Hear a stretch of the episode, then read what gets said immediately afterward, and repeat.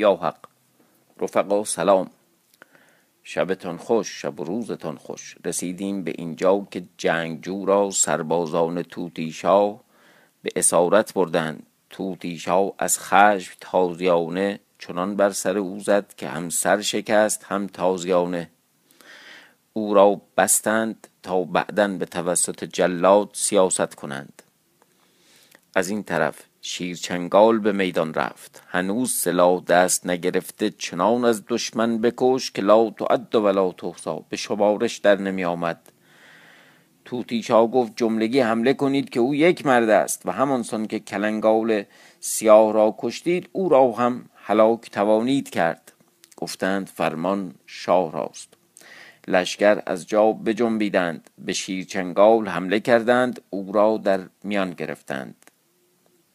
از این جانب فرخ روز نعره زد به میدان تاخت. الله اکبر. خب یادتون باشه قصه مال سه سال قبل از اسلامه. نمی‌دونم سی هزار سال قبل از اصلا به دنیا اومدن پیغمبر اسلامه. ولی خب به حال راوی اینجا احساساتی شده. از جانب فرخ روز میگه الله اکبر دو کوه آهن به هم برخورد و یا دو دریا در هم آمیخ که موجش تیغ اوریان و آبش خون روان بود. از هر گوش پهلوانان نعره می‌زدند و تیغ می آختند فرخ روز چون شیر جوان می جنگید تیغ در دست و سوار بر اسب گلگون. تیغ پیک عجل بود خبر مرگ به سینه ها می رسانید چنان که از هدت آن خبر جان از بدن بیرون می رفت توتیشا دید که اگر بماند جان سالم به در نخواهد برد. فرار کرد به شهر رفت. فرخ روز هم با لشکریان بازگشتند و به بارگاه آمد و بنشست.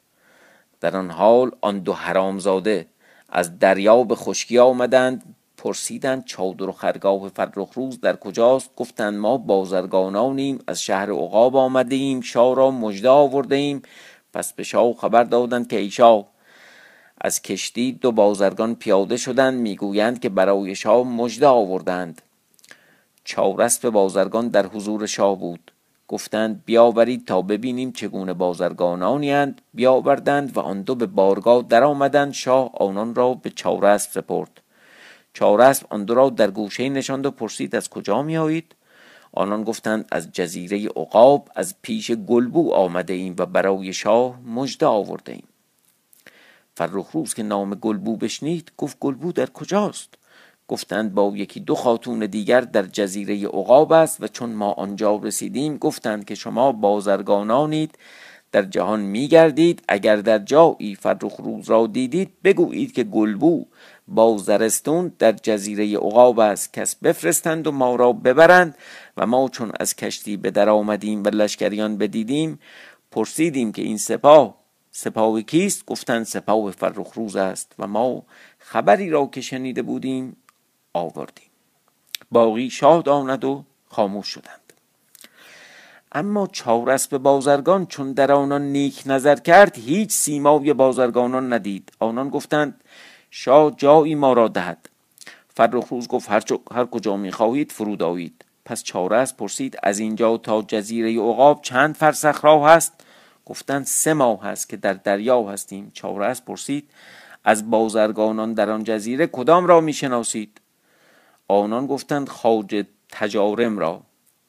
راوی گوید مگر که تجارم شخص معروفی بود نیز پسر ام چارس بود. چارس گفت که او پیر شده است. آنان جواب دادند پیر نیست. و اما تجارم در مشرق ساکن بود و جزیره عقاب در مغرب بود و از آن زمان که چارسب از ولایت خود رفته بود هنوز تجارم سفر نکرده بود پیر شده بود. چارسب در آنان علامت صحت ندید.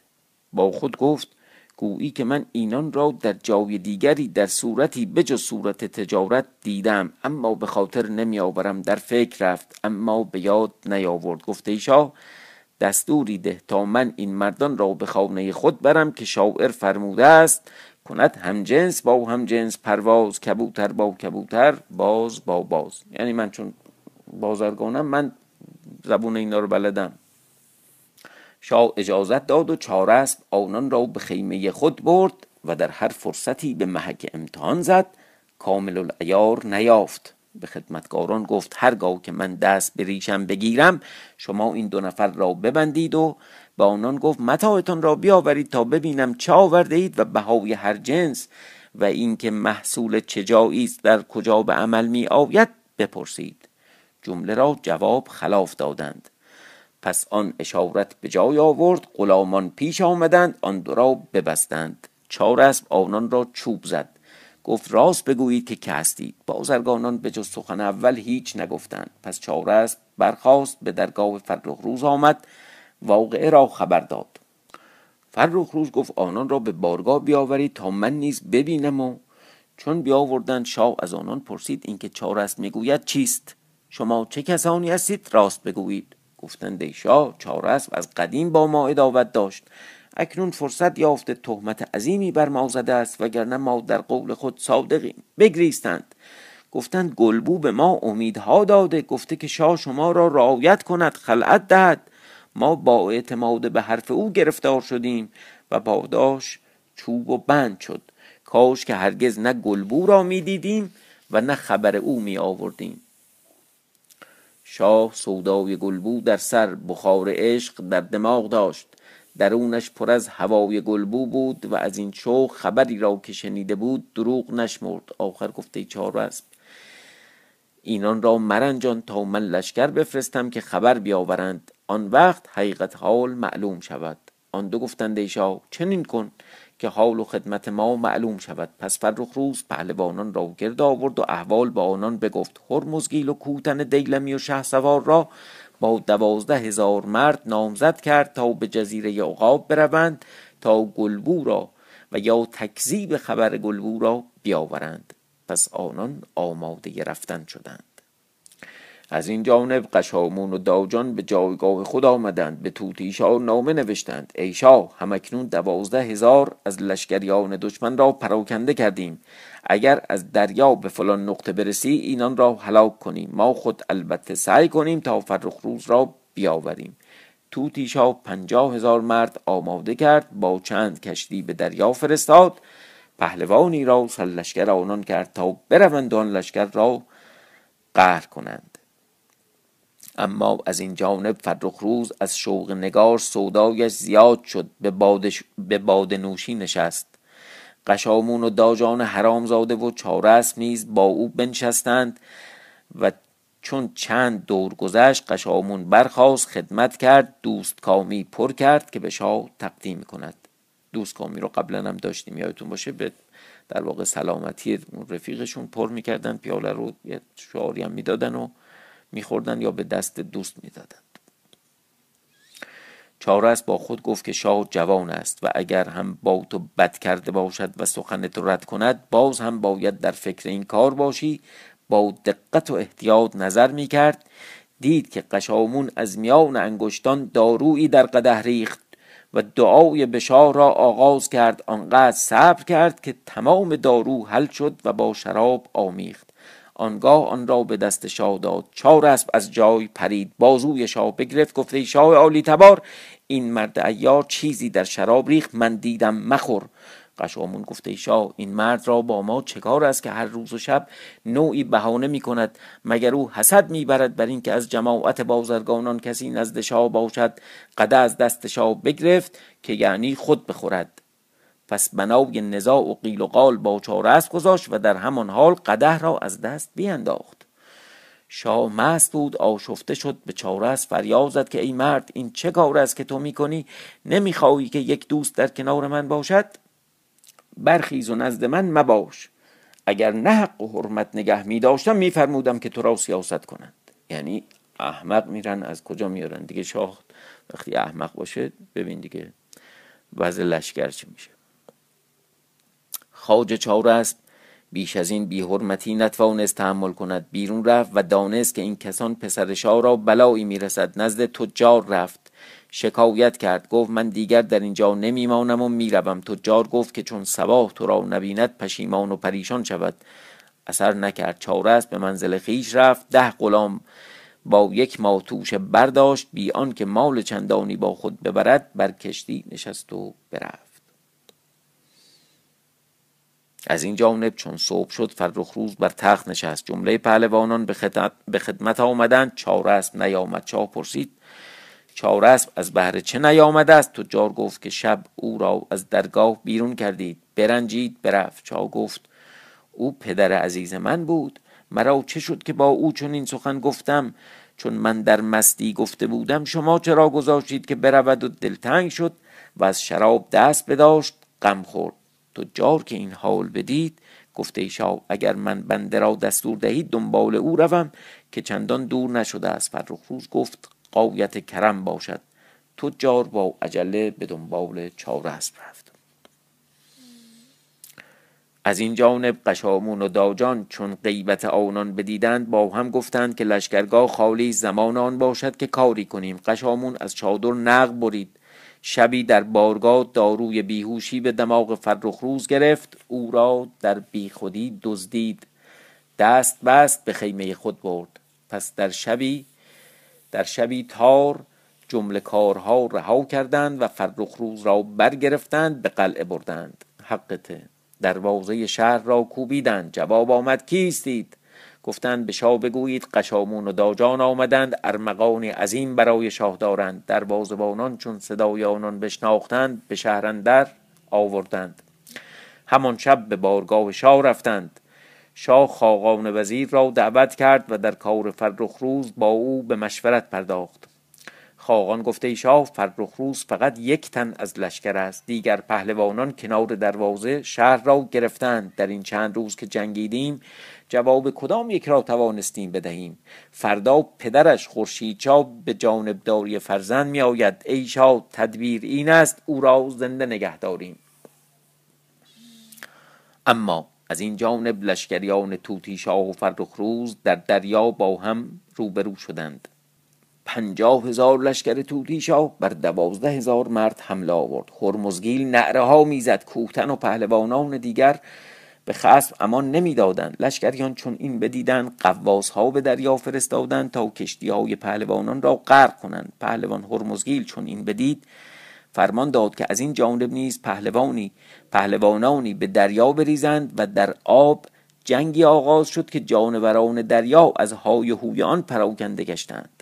عجب.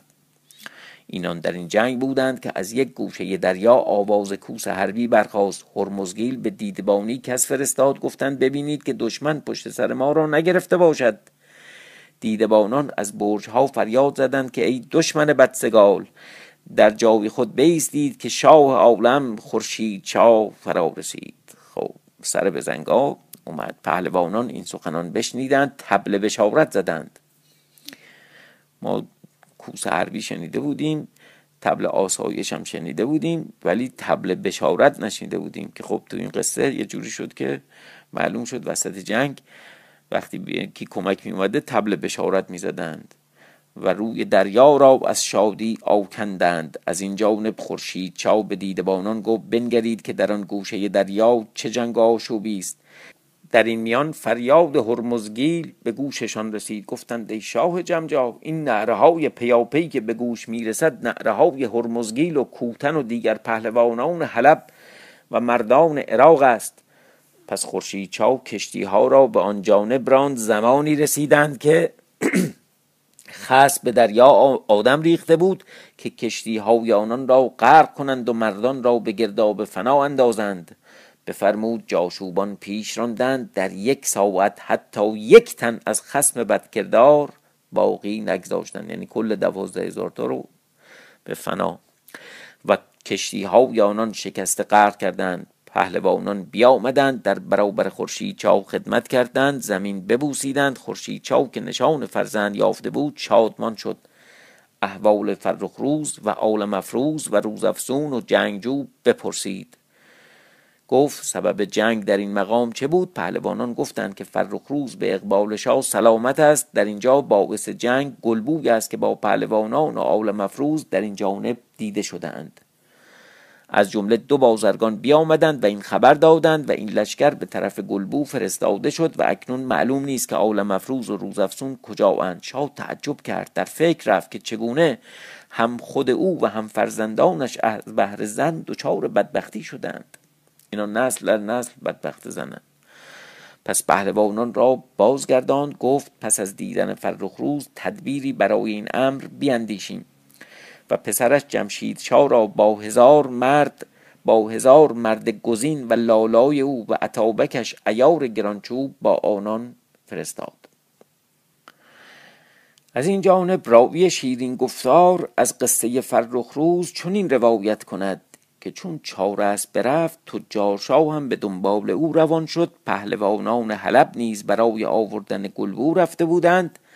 فرخ روز به آن دو حرامزاده اعتماد کرد. سخن خیرخواهانه خود و لاله های روزگار دیده را نشنید. حرف در گوش او نرفت. شب و روز عیش می کرد که شبی ربوده شد و چون با توتیشا بگفتند توتیشا خرم دل گشت. با خاقان وزیر مشورت کرد او را در قصر زرنگار در بند آهن کشیدند زندانی کردند و کافور نام کسی را بر او بگماشتند.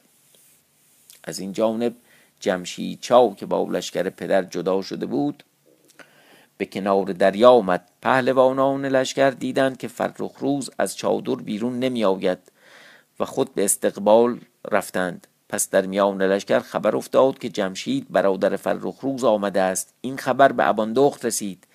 از اینکه پسرش در بار در بارگاه نکشوده بود غمناک شد. خود به بارگاه رفتید که بارگاه خالی است و در گوشه ای از آن نقمی زدند پس فریاد زد و کنیزکان و خدمتکاران جمله فریاد برداشتند.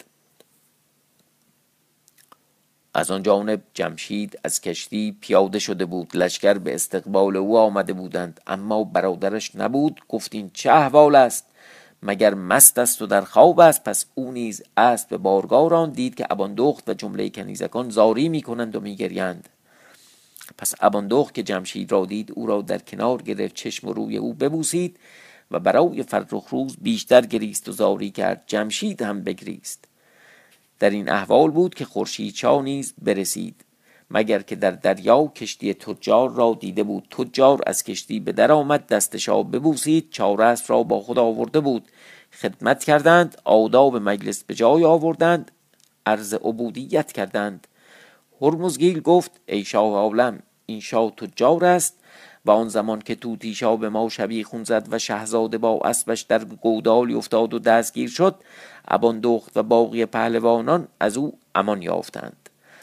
او ما را پناه داد و جان ما نجات یافت و این خاج چاره است که خود بازرگان توتیشا بود به جستجوی گلبو آمده بود به خدمت شهزاده در آمد و جمله مال خود تسلیم کرد. پس شاه تجار لشکر جمع کرد و خاجه مال فراوان داد تا توانستند شهزاده را از حبس برهانند و این دو سبب شدند که بارگاه فرخ روز پا بر جا باشد. خورشید چا چون این بشنید از آنان عذر فراوان خواست. گفت که فرخ روز هنوز جوان است و من اگر بتوانم پاداش شما بدهم و آنها را با خود همراه کرد و آورد. چون به کنار دریا رسیدند در لشکریان فقان و زاری و آثار ملامت آثار ملالت بدیدند. خورشید چاگ و بنگرید که چه افتاده است؟ و بقیه پهلوانان با چشم گریان به استقبال آمدند و احوال بگفتند. پس اباندخت نیز در کنار بارگاه به استقبال شاه اومد گریه کنان به پای او افتاد. خورشید چاو را تسلیت داد. گفت آنکه سخن پیران نشنود چنین شود. خدا کریم و کارساز است و روزی چاره و عنایت کند. این بگفت و در جای خود قرار گرفت. بارگاه خورشید را که از اطلس سرخ بود برافراشتند و اطراف آن را کمر مرصع کشیدند و کرسی های طلا و نقره بچیدند. اینان در احوال فرخ روز تدبیر می کردند از این جانب می رسیم به قصه فرخ روز و توتیشا در شهر که چون روز روشن شد فرخ روز از سرخوشی به در آمد دانست که نشنیدن حرف پیران و تندی کردن با آنان چه سختی ها بر سر او آورده است گفت افسوس به سخن ناسه گوش ندادم. اما پشیمانی فایده ندارد. پس به اطراف خود بنگرید دید که خادمی بر او موکل است. او را پیش خواند. ده دانه گوهر شب چراغ به بازو بسته داشت. آنها را به خادم داد. سپس کمر کیانی را که به اندازه خراج دنیا ارزش داشت و تنها آن کمر که سمک ایار در سایه قاف پس از کشتن کنگله زنگی برداشته بود معادل آن بود از کمر باز کرد آن را هم به خادم داد. چون خادم اینها بدید پنداش که خود شاه شده است به فرخ روز محبت کرد. فرخ روز احوال خود از او پرسید گفت این چه مقام است؟ خادم جواب داد جواب داد. با هم سخن گفتند. فرخ روز گستاخ شد. روزی گفت ای خاج کافور از ما به توتیشا سلام برسان. بگو که آدمی را نیاز است که دست و رو بشوید. با این همه بند که بر من زده اند لاوقل یک دستم را آزاد بگذارند. پس توتیشا بفرمود. آهنگران آمدند و بند از دست او برداشتند. روز دیگر باز فرخ روز به خادم گفت ای خواجه حرم ای موکل محترم آیا قادری که مرا از بند برهانی؟ تا تو را چنان عزت دهم که سرت از افلاک بگذرد؟ خادم گفت ای شهزاده آن روز که این خادم را موکل کردند و به خدمت آمدم آنچه به خاطرم رسید این بود که اگر حق مرا قدرت دهد شهزاده را از این بند برهانم. این بگفت و هر دو جانب دیگر زیاده اقدام نکردند خاموش شدند گوش می داشتند تا چه روی دهد. پس از این جانب نخست جمشید چاو به دنبال او خورشید چاو به لشکر آمدند سخت نگران. توتی شاه خاقان وزیر را دعوت کرد و تدبیر خواست استمالت کرد. وزیر گفته شاه زنهار که یک مو از سر فرخ روز کم شود او را محکم حفظ کن تا ببینیم که احوال ما با اینان چگونه باشد. پس بفرمود که هزار مرد شب و روز در اطراف سرا به نوبت بایستادند. اینان در این فکر بودند از آن جانب چون خورشید چا وارد بارگاه شد فرخ روز را ندید بیشتر به درد فراق دچار شد. بگریست و آتش بر جان و دل حاضران زد. نخست روی به عدنان وزیر کرد. گفته وزیر کامل طالع شهزاده را ببین که آیا زنده است یا مرده. وزیر استرلاب به دست گرفت خانه های نحس و سعد و نقطه های آب و خاک را نگاه کرد. اجتماع و افتراق بدید. پس تخته رمل به دست گرفت و امهات و بنات بگسترد و احکام قبض داخل و قبض خارج و عاقبت العاقبه بگرفت. اینا اصطلاحات مربوط به رمل و استرلابه که میشه از اینجا فهمید چیکار می‌کردن؟ اینا قبض داخل قبض خارج و عاقبت العاقبه. پیش خورشید چا آمد و جواب داد که ای شاه ای شاه با آفرین و پادشاه گزین بدان و آگاه باش که در طاوله فرزند ارجمند فرخ روز چند روز قط قط واقع شده و شاه به زودی او را ببیند. اما چند روزی دیدار میسر نیست. چند بار دیگر بند و زندان می کشد شهست سال پادشاهی کند و به چند اقلیم پادشاه شود. پادشاهان در دست او زبون باشند. برای فرخ روز غم مخور. در این میان چارست به پا خواست گفته بزرگوار شاه بنده این شهر و زندان ها و آن مداخل و مخارج آنها را خوب می‌شناسم و از بهر نجات شهزاده سعی می‌کنم هرچند که به قول عدنان وزیر چند روزی دیدار میسر نیست اما سعیمان را می‌کنیم تا اگر او را به جای دیگری ببرند بدانیم.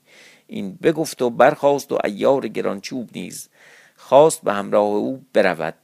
هر دو به خیمه ها رفتند سلاح پوشیدند به افتادند پیش ماهیگیران رسیدند. از دری که به دریا باز می‌شد به اتفاق ماهیگیران یک قایق بار ماهی کردند و روان شدند. چون به دروازه رسیدند پیش آونگان آواز دادند که برای ماهیگیران در بکشایید پس آمدند و دروازه ها را گشودند. هر کس که از در وارد می‌شد یک ماهی پیش دروازبان می نهاد سپس به کاروانسرا آمدند که صاحب آن دوست چاره است بلکه پرورده نعمت او بود. چون اینان با بار ماهی به کاروانسرا آمدند کاروانسرادار فریاد زد که اینجا سرای خاجگان و بازرگانان است کاروانسرای ماهی در فلان جاست. پس خاجه گفته زیاد بیا که با تو سخنی دارم. پس یاد گفت ای عجب این مرد به چار به بازرگان میماند. او کجا؟ ماهیگیر کجا؟ اما بهتر است که نزدیکتر بروم تا ببینم. پیش آمد و گفت تو که هستی؟ چارس گفت زیاد از بهر خدا من خدمتکار چارس به بازرگانم. جای محفوظی مرا بده تا یکی دو روز به سر برم و خاجه را در این مسلحت هاست که انجام دهم. زیاد چون نام چارس بشنید از دل و جان جوش و خروش کرد. گفت جان من فدای چارسب و زیاد آنان را به حجره برد پیششان تعام بنهاد و خود در برابرشان بنشست. به چهره چارست نگریست دانست که کیست. گفت ای آزاد مرد آیا تو چارست نیستی؟ چارست گفت ای زیاد اگر به تمام در امان تو باشم من چارسبم زیاد به یزدان پاک سوگند خورد. گفت مباد آن روزی که من به تو خیانت کنم که من و جمله متعلقاتم نعمت پرورده توییم.